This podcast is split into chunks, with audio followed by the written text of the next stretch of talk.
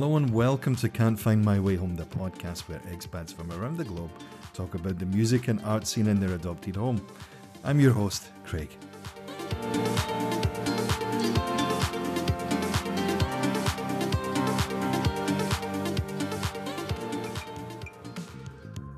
In this episode of Can't Find My Way Home, I was joined by Mark Mulholland.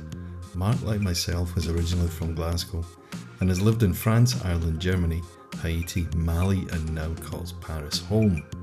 Mark takes us through busking his way around Europe in the late 1980s and early 1990s, where he discovered that if you could generate enough money to eat and get a bottle of wine, then there were plenty of good times to be had on the road. After several years of being permanently transient and of no real fixed abode, Mark settled in Berlin. In fact, what started out as a 3-week trip to play some shows and catch up with friends turned into a 14-year stay. There's also the second-hand bookshop that he ran for 10 years or so in the city. More of that in the episode. He recalls how meeting his now wife led to them relocating to Haiti and then to Mali, where they lived for several years. While living in Haiti, Mark recorded an album with the legendary artist Frank Etienne, and in Mali with Toumani Diabaté. He also helped create the Festival Acoustic Bamako, where artists such as Damon Albarn and Oxmo Puccino performed. There's talk of his own band, $2 Bash, how technology has helped with the production process for musicians, recording albums in Bamako and in the west of Scotland for the Alba Griot Ensemble project. We talk about the joys of the Scottish weather, of course, producing for the Glitterbeat record label, Mark's forthcoming solo project, and why Salvador Dali was right about Perpignan train station being the centre of the universe. Let's get right to it. Mark Mulholland.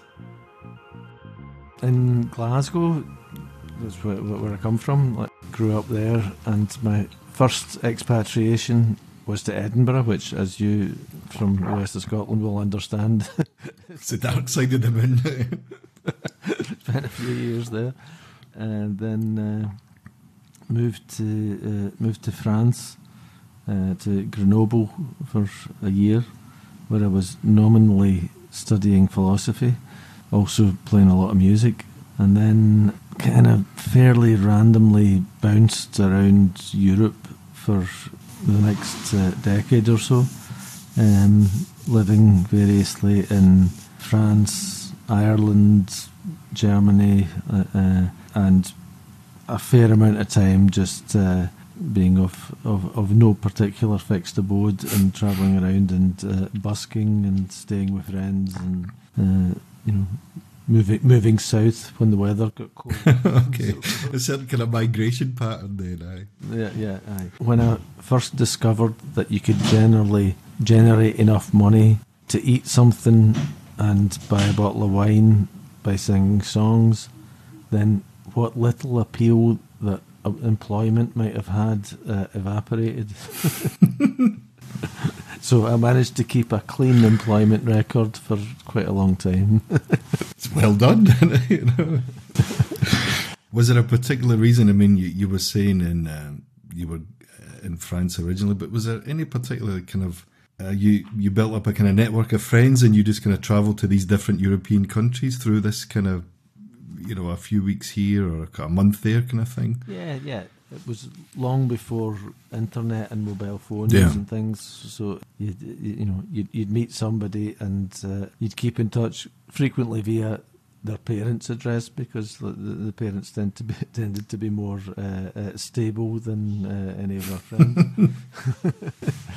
I had a bunch of mates from Glasgow and other places, but and we would travel around and say, okay, I'll meet you in. Meet you in Amsterdam or meet you in Berlin or whatever.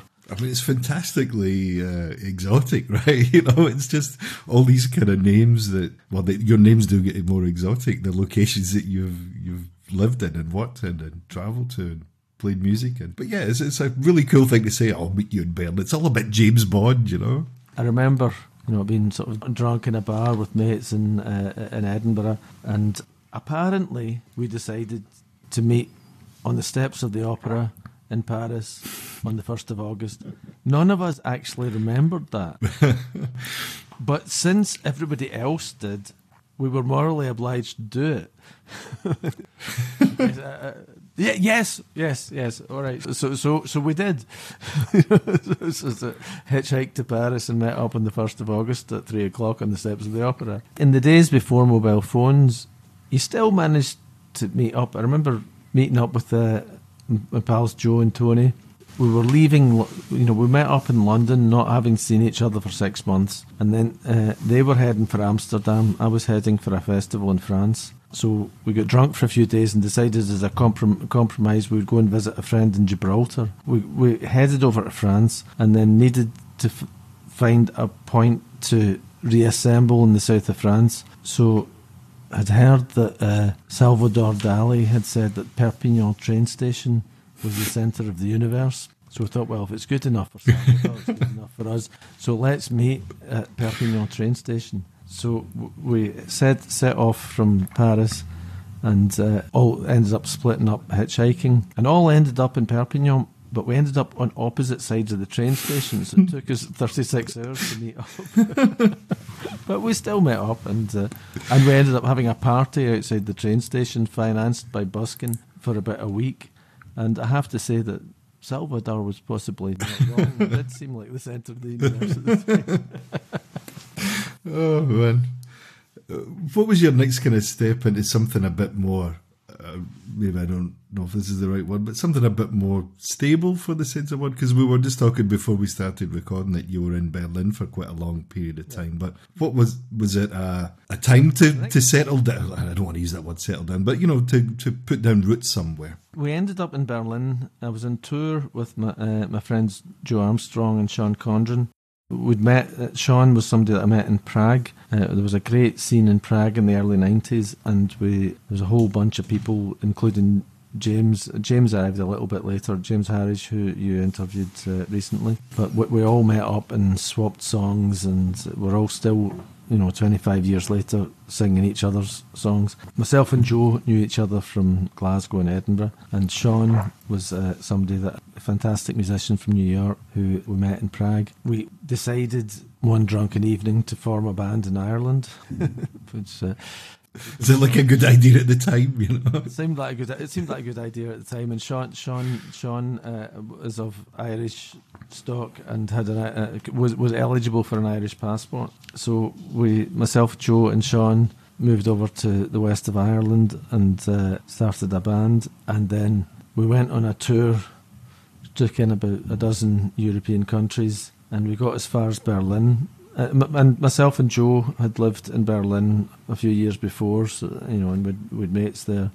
And I always kind of knew that I would probably end up in Berlin again at some point. So we got as far as Berlin on the tour, and the van broke down. And we were intending to stay for 3 weeks, and in the end, it turned into 14 years. Joe's still there. Sean went back to New York, but Joe's still in Berlin, and I go over there and play some music with him from time to time, and he comes over and meets up with me and other places as well. Having spent a number of years being kind of permanently transient, when the van broke down in Berlin. It broke down. The sort of vans that musicians can buy. They're questionable at the best of times, eh? Yeah, and have a tendency not to be the most reliable. So the van had broken down in many other places beforehand, and we'd always managed to get it working. I remember one time that we drove from Marseille to Avignon, and we were just parking the thing, and it was a long van. It was a tight space to get into, and it took a few manoeuvres to get it into position. And the last one, all of a sudden, the gear stick was no longer attached to anything. And it was like, oh shit! Of course, having spent our formative years learning to play the guitar and not learning how cars work, none of us were particularly mechanically inclined. You just know something's broken and you're holding a thing it shouldn't be there. Yeah, and you don't have any money to pay a mechanic because you were counting on making money in that town to get to the next town. So myself and Sean got underneath the vehicle, which was of course scalding hot because we'd just driven from 300 kilometres in very, 30, 35 degrees. So we're looking under the thing, and it's like, well, that bit looks like it's supposed to be attached to something, and that bit looks like it's supposed to be attached to something. So, I got one hand on that side, and he got one hand on the other side, and we managed to get, it was a kind of like ball and socket kind of thing, and managed to get them together. And it's like, shit, what was it? Joe, get us a guitar string. Which one? It's like, give us an E. Oh, shite, it doesn't fit through the hole. Like, give us a D. Like, so we managed to tie the thing together, and it worked. Even, 15,000 kilometres later, when the vehicle was finally squashed into a cube, that guitar string was still there. So it lasted much longer than any guitar strings, particularly on Joe's guitar. Ironically. I mean, was it an early ball? Was it anything? Was it a particular brand of I have no idea. Slinky, maybe, Without any particular grounding in auto mechanics, they ended up with having, something, to hold on the exhaust, a bass string is better. You've worked all that. I mean, you should just go on YouTube and do kind of tutorials and all this kind of stuff, It's a kind of alternative travelling mode for when we can get back to doing that for real.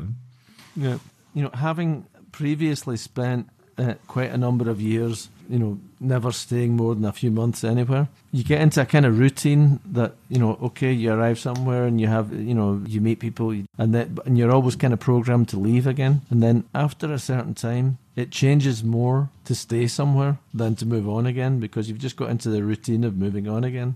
So by the time we got to Berlin, we'd been kind of moving around for so long that it kind of was kind of ready just to stop somewhere.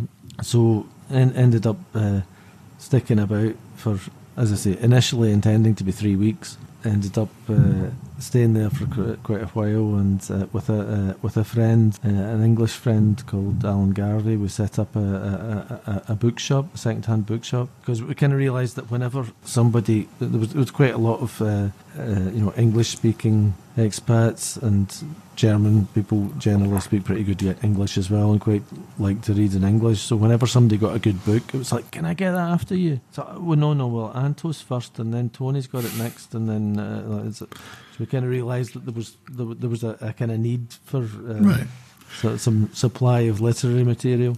So myself and Al set up a bookshop, which was we ran it for 10 years, and also put there was like concerts and readings and so forth like once a week. There was one of the rooms that used to be a kitchen where there was a bookshelf where we could take out a shelf, and that became the bar. But because we didn't have a license or anything, but if the cops came, you could put the shelf back and say, what bar? It was kind of like prohibition.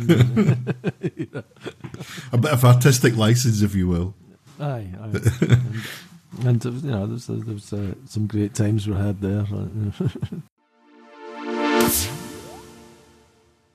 So the kind of next step in the journey, maybe reading the biography that you'd sent me, it kind of goes through these places that you, not just incredibly musically, but culturally really different and diverse from where you and I both come from. So probably the most significant thing in Berlin, which led to me leaving, was I met my wife there, a French diplomat who was working at the French Music Export Office in Berlin. I met her because I was trying to get, I'd booked a bunch of gigs from mates from Marseille, and I thought, well, the French being proud of their culture and all that, there's bound to be some sort of like funding available or something. So I randomly phoned up the French embassy, and they put me onto the French Institute, who put me onto the cultural section, who then put me onto the. Well, I went through half a dozen eventually, and ended up in the French Music Export Office. So I explained that I'd organised gigs for my mates from Marseille,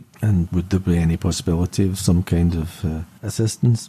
So we arranged an interview, and the day of the interview, the woman that I'd taken the rendezvous with, she was sick, so her boss had to take the meeting. And we didn't really get on very well at all. They're only on a little associative label, and we can only finance things with properly accredited labels and stuff.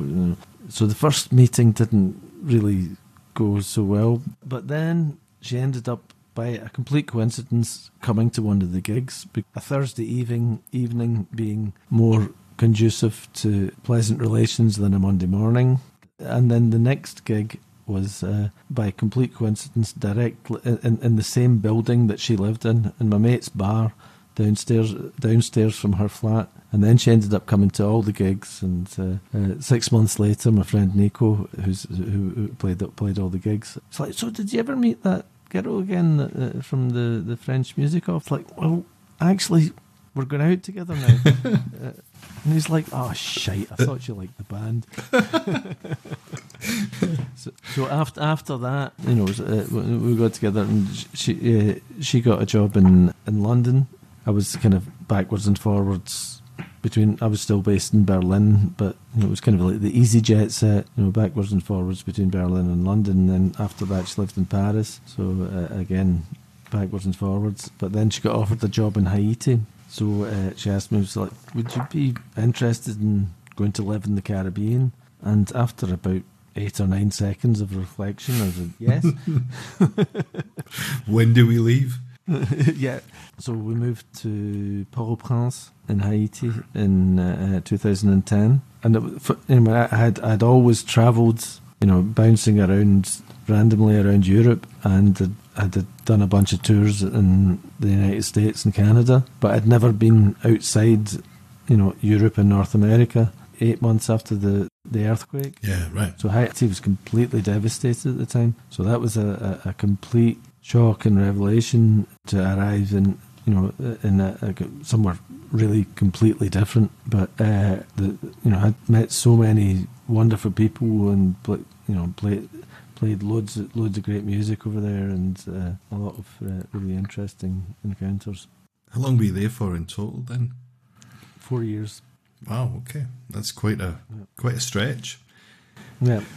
Just as a kind of segue then, Mark, what about like the difference musically? So what would you say your own kind of influences musically were? Because I as I was saying, reading your bio and stuff, you've got a whole list of things. A bit like me, you're kind of a bit of, you take inspiration from all sorts of places, or your playlist as it is now is kind of full of all these different sounds and, you know, styles and all that. But was that quite an experience for you as well musically, you know, to kind of stretch your legs a wee bit and get into something really different?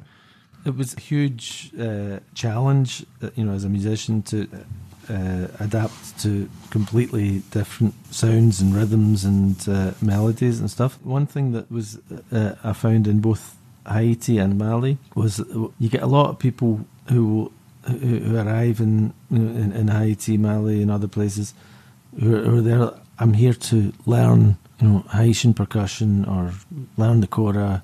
You know, in Mali, for example, Toumani Diabaté and Madou Diabaté are like this, you know, 71st generation of kora players. There's nothing that I could bring to the tradition of kora playing by trying to learn the kora. So what's more interesting is to bring, you know, to bring something different and see what you can combine. Like you get a lot of people that, you know, often in kind of, you know, barefoot and multicoloured trousers that like, are there like, oh, I want to like learn Haitian percussion, but the musicians that I met were a lot more interested. Well, what do you do? Oh, I play rock and roll. Oh, well, let's see what we can do together. And that created some quite interesting combinations. Like, you know, in Haiti, I made an album with a guy called Frank Etienne, who's one of the greatest poets and painters and writers in Haiti. He's kind of on the short list for the Nobel Prize in Literature and so forth.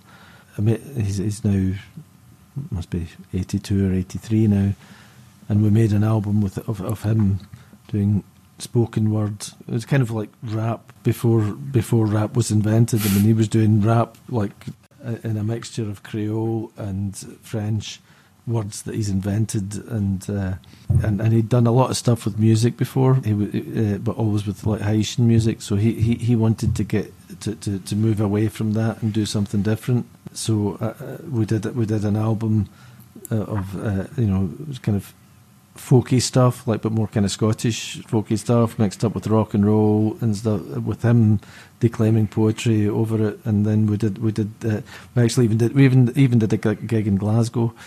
with Frank, and we organised an exhibition of Frank and Alistair Gray, who I'm sure you know. Yeah. Also in Haiti, made an album with Tony Allen, great Afrobeat drummer, Fela Kuti's drummer, who came over, and we made an album with a dozen Haitian percussionists and singers, with a sort of kind of weird mix of Afrobeat, voodoo, psychedelic, electronica. Fantastic.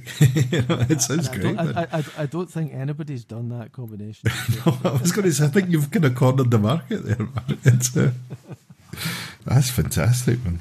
Maybe this is the true meaning of maybe what you and I would call rock and roll, but music in general kind of breaks through all these barriers or class divisions or language or all of these things that are kind of seen as obstacles. But when there's 2, 3 or more people in a room, and you just kind of say, okay, let's see what happens then. Let's just... Absolutely. I mean, if you go in, if you have an open mind, then everything is possible.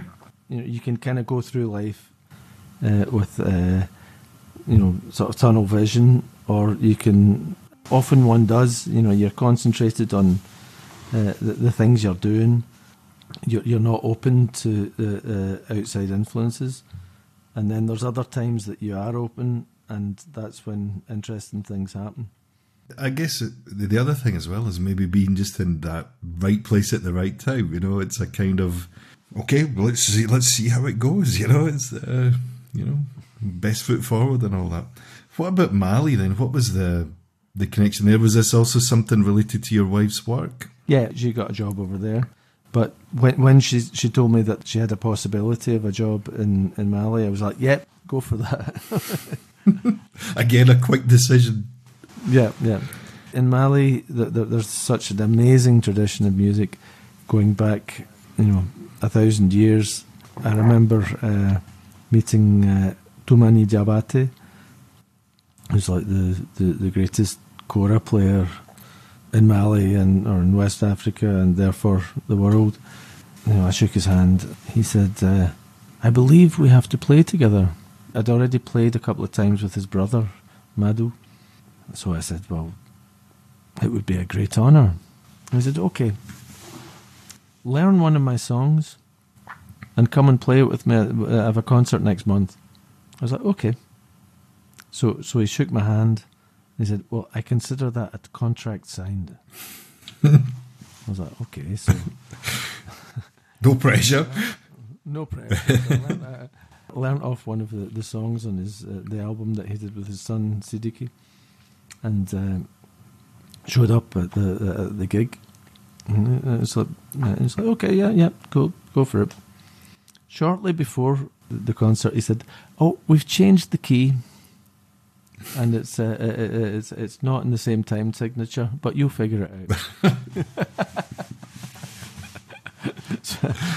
so you know, arrive on stage with 300 people, and I'd put it, I'd worked out something in an open tuning, which with a capo, which didn't work with the new times, the new tonality. You know, I managed to play something that kind of worked, and Toumani just looking at me with a little smile. I was like, you bastard. but I kind of got through it, and he was like, okay, that was cool, you know. So then we did lots of things together afterwards. Maybe that was the test, eh? You know, we'll see what he's made of this kid. It was a total test. It's like okay, well, see how you get out of this one.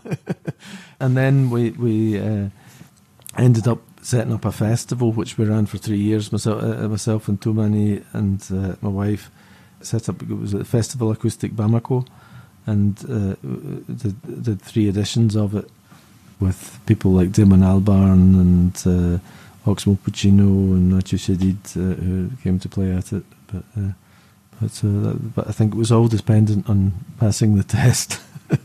Yeah, and you know, and then Toumani then came and, you know, played on several of my albums thereafter. That's great. I mean, it's as we were saying at the beginning there, it's these things that you never really think of. Yeah, no. You can't even, yeah, you just can't comprehend it's going to happen or it's going to take place here, you know. So yeah, when you get to the memoir stage, I don't know if that's a work in progress, but you know, you'll have plenty of chapters on these tests, shall we call them, you know. What about your own music, Mark? Well, my own music, I've always kept the kind of solo side in parallel with every band project that you could possibly have, because as I'm sure you know yourself, bands can be somewhat volatile. That's a diplomatic way to say it. Yeah, yeah. My wife being a diplomat, I'm kind of versed in that. So bands can split up at any moment. So I've always kept the kind of solo aspect going. So, you know, done a couple of solo albums. I've got another one, you know, that's nearly finished. But I always had lots of different band projects. For the time I was in Berlin, I had a band called $2 Bash. It was kind of acoustic, country, folky stuff with guitars and banjos and mandolins and lots of harmonies and stuff. We had for about 10 years. I mean, and it's still, you know, we're all in different countries, but we get together from time to time. Hopefully we've got a couple of gigs in France in end of June. It's kind of everybody, you know, everybody's a songwriter and we all back up each other's songs. That's a kind of progression from all the people that met up in Prague back in the early 90s. Otherwise, at the moment, I've been working with a bass player and a drummer in Paris, rock trio kind of thing, which was kind of gaining momentum when the lockdown started, and so it's kind of slowed down a bit since then. But we've been working on new material, and we've kind of got almost an album's worth of stuff. I mean, you put all this stuff together, like the production and the, you know, the more technical side of things. Do you take care of that, or you do it as a band? One thing that's really interesting for me is the way that technology has evolved over the last couple of decades. That, I mean, back in the 90s and early 2000s, I would end up, you know, busking and doing gigs and saving money for 6 months to be able to spend a day in the studio. Right. And literally that's what you would get. You get your 8 hours or something and not a minute more, eh? I remember there was an album that we did in the mid-90s where it was our mate, a great Australian sound engineer called Dougal Jays. He was working in a studio, so we paid for an 8-hour studio day, but Dougal arranged with his boss that it was okay for us to stay until 9 o'clock the following morning. So we had to do the whole album between, you know, 10 o'clock in the morning and 9 o'clock the following morning. So we didn't leave the studio for 24 hours, and we, you know, recorded the whole album. The only time we left the studio was to get more beer. Of course. So I mean, some of the guitar solos that got recorded at 5 o'clock in the morning, they're a bit distinctly surreal, but it'll do, you know. It's get to that point, you just say, "I'll do," you know. I'll do, but also they have that particular derangedness which you couldn't possibly get otherwise. A certain amount of sleep deprivation or alcohol induced to kind of combination. That, yeah. You know, whereas now with any computer and, you know, a sound card and a microphone, you can actually record music yourself. So I started doing that about 10, 12 years ago.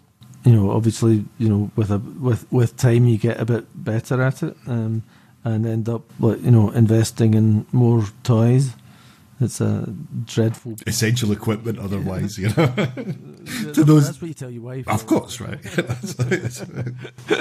You know, but of course, it's a black hole that you keep putting money into. But you know, over the years, you know, I've acquired a certain competence in that, which I've ended up being able to work on, you know, other people's records as well. The album I did with Tony Allen in Haiti was ended up being on the label Glitterbeat, and then they asked me to produce an album for a great Tuareg band from the north of Mali called Tamikrest, So that was the first time. You know, I'd produced a bunch of stuff before, but it was always things that I was involved in myself, where I knew a little bit more than the other guys, so therefore I was the producer. So I was quite kind of shocked. It's a bit like getting allowed the keys, you know what I mean? You're kind of, you're the oldest guy here, you have the keys, you look more responsible than anybody else, you know? Exactly. Like, you know, so then I get a phone call from Chris Ekman, who's a, you know, a great musician and producer and the owners of a successful label. And he's like, we want you to produce the new Tamikrest album. I was like, what, who, me? But I don't know how to do that. But he was like, "Yeah, we want you to do it." So I find myself arriving in a studio in Bamako with a bunch of Tuareg musicians from northern Mali, you know, from the Sahara Desert. And I'm like, "Well, who the fuck are you?" So it was weird. A few days of trying to find that middle ground. Find that, circling each other.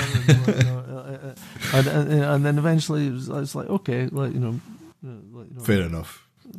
Like, we found a way to work together. And it's like, okay, we trust you, I trust you. And we made a record, which, I think everybody was happy with. It was great for, my confidence that I was entrusted to do that. And that in the end that it was... It worked out well because I remember when recording the Alba Griot Ensemble album, it was myself, Craig Ward, ex-guitar player from Deus, who were like a very successful band in Belgium, Yacouba Sissoko, who was from a Griot family in Mali, who they're musicians for 50 generations, Hannes Duan. Studied jazz and classical music at the Conservatory of Antwerp, and David Odlum, who had won a Grammy as an engineer and mixer, and me, who had kind of learnt playing on the streets in Galway and Edinburgh and Berlin. It was lots of very complicated arrangements. It was very difficult to play. It would take 15 takes before somebody didn't screw up. And and if it's you who screws up, then you start having a lot of paranoia, especially when everybody else has a pedigree that you don't. You're playing catch up a little bit, or at least that's how it feels. Well, that's how it feels, particularly when you're just sitting there with microphones pointed at you, and it's 2:00 in the morning, and you've been working for 10 hours, oh shit, I've just screwed up that chord again. You've just done that face palm. That's exactly it, right? Because I think this is one of the kind of, for anyone who's never really recorded in that sense, you're going to a room with a bunch of other musicians and then you don't have an unlimited budget, right? I mean, realistically, no. Most of us, we have a time constraint, money constraint, and we have a certain kind of timeline to go by. There is a wee bit of pressure. I'm speaking for myself. It's a few years since I recorded anything in a studio and all that. But there's that kind of wee bit of pressure you feel. The first time it was quite good. It was just a great feeling. I don't know, we were on a bit of a crest of a wave and all that the band was at the time. It was just a really good vibe. The second time we did it about 6 months later, and we recorded an album in 2 days. So we went in on a Friday and we actually got it CDs at this time. So it's like 10 years ago or more. And we got the CDs finished for the following Friday. So it was that quick, because the band were breaking up like 2 weeks later or something, because a couple of guys were going back to Canada. But so there was a wee bit of pressure there, And now when I listen to some of those tracks, which is now and then, I can hear some of the drums. I'm like, oh yeah, we did that on a bit of a budget, It was kind of, yeah, no one will hear. It's fine. Don't worry about it, So... there is that wee bit of pressure, or however much pressure you want to put on yourself as well, because you want to do the best job you can for it. Also on that record and a couple of other ones, because nowadays with all the technology, it's very easy to, okay, we'll just all do it separately. Okay, I'll do 10 takes of the guitar track and then we'll just chop together the best bits. But for that album, it was really important to us that we did it actually live with real musicians in a real room. We recorded it up in the Ford up near Kilmartin, on the west coast of Scotland. Yeah. And poor Yacouba. I brought my friend Yacouba from Bamako to the west of Scotland in December. Which was not very kind. Well, you certainly remember it, that's for sure. We were recording in Craig's house. Craig had a kind of guest house in Ford. Brought Yacouba over, and it wasn't that cold. I mean, you know, speaking for us, right? You and I were just like, it's not cold. But you know, it wasn't freezing. Aye. But it rained. It rained like, as you know, it can in the west of Scotland, without stopping for 2 weeks. And at the point, Yacouba said to me, "It's like, you know, my brother, in your country, the sky is so low that if you leave the house, you have to lower your head." I mean, it rained so much that actually for 36 hours, the village was actually isolated because all three roads into the village were flooded. I mean, proper rain. Luckily, we had sufficient quantities of booze. But Yacouba didn't even drink because he's a Muslim now. Poor guy. Yeah. I guess this is when the shoes are another foot as well. I mean, when you were there and you were, I mean, it was important. It was a return match. Like, Yacouba came over to Scotland, and we brought the Europeans over to Bamako as well a month or two later, and we recorded the album in west of Scotland, Bamako, and also a session in Paris with Tony Allen. Fantastic. Where can we find that album, Mark? Or what was the name of it again? The band was called Alba Griot Ensemble. The album's called The Darkness Between the Leaves, and it's, you know, it's released on World Music Network and available on all platforms, etc. I'll put that in some of the notes then, and we'll have a wee listen to that because it sounds like a real treat. No, that's an album that I'm really, really proud of. I mean, unfortunately, of course, nobody bought it, as is the case with most albums. You've just let the cat out of the bag. You know, it's, yeah, I mean, this is the life of a troubadour and all that, eh? Yeah. Because I saw on the bio that you'd sent me that there was a plan for a new record sometime this year. Is it going to plan? Yeah.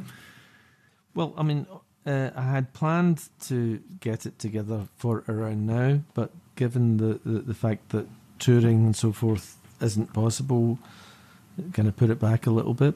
The album is some new recordings, kind of mixed up with various things that I did over the years. You know, some stuff from Mali. There's a couple of songs that I recorded with Tony Allen in Paris a few years ago. Some stuff that I did last year in the States with my friend Sean Condren and a couple of other friends. So when I say it's a solo album, it's obviously with tons of other people, but solo in the sense that it's not with a fixed group of other people. You know, as I say, a couple of songs recorded with Tony Allen and a couple of other people in a session in Paris a few years ago.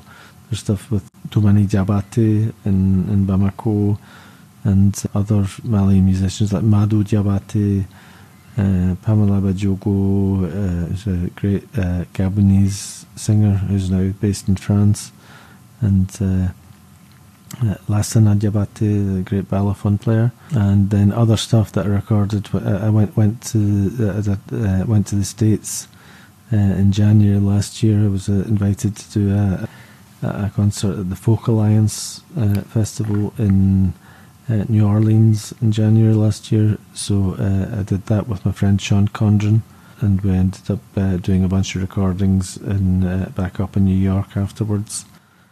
So it's a kind of mixture of new and old recordings and new and old songs. You know, for example, on the sessions in the States, we did one of my songs which I wrote about 30 years ago, but it's never actually been on an album. So it has a new lease of life in this respect, all right? It has a life now. Yeah, and it's funny how songs have their moments. On many of the albums that I've done, you know, old songs can sort of resurface that, you know, something that you wrote that was never, didn't quite fit at the time, and then it finds its context. So that, you know, the song that's probably the the obvious single from the album is a song that I wrote 30 years ago, which never ended up on an album. And then there's a version which is like, that's kind of the obvious single from it. I've got another one which came from like 15 or 20 years ago, but there was a kind of missing element, and I found the missing element, and then it's like, okay, well, that works.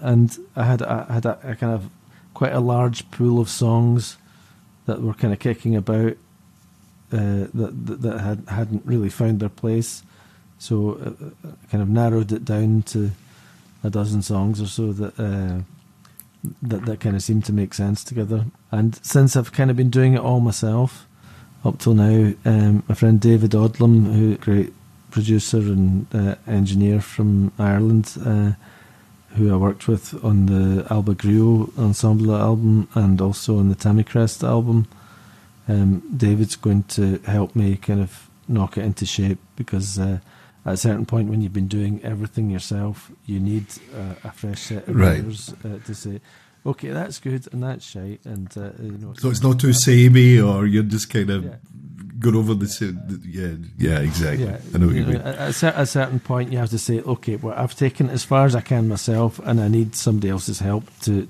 put it and knock it into shape. So David's going to help take care of all that.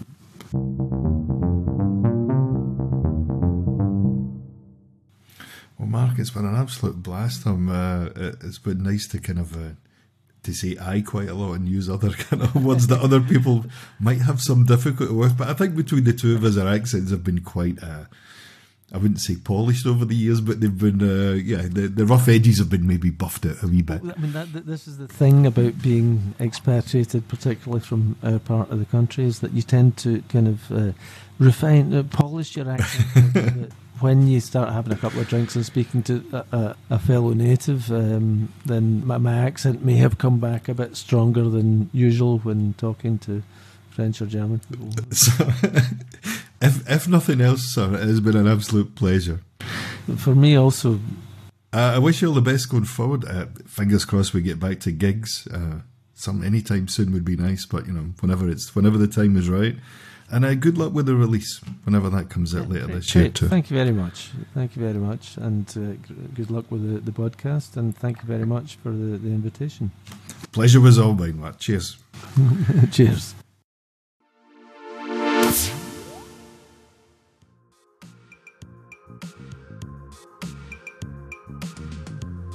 You can follow Can't Find My Way Home on Instagram at can't.findmywayhome, on Facebook at Expat Music Pod, and of course you can find us on Spotify, Anchor.fm, Apple Podcasts, and wherever you get your podcasts from, you'll find us there. Until the next one, this is Craig saying cheers.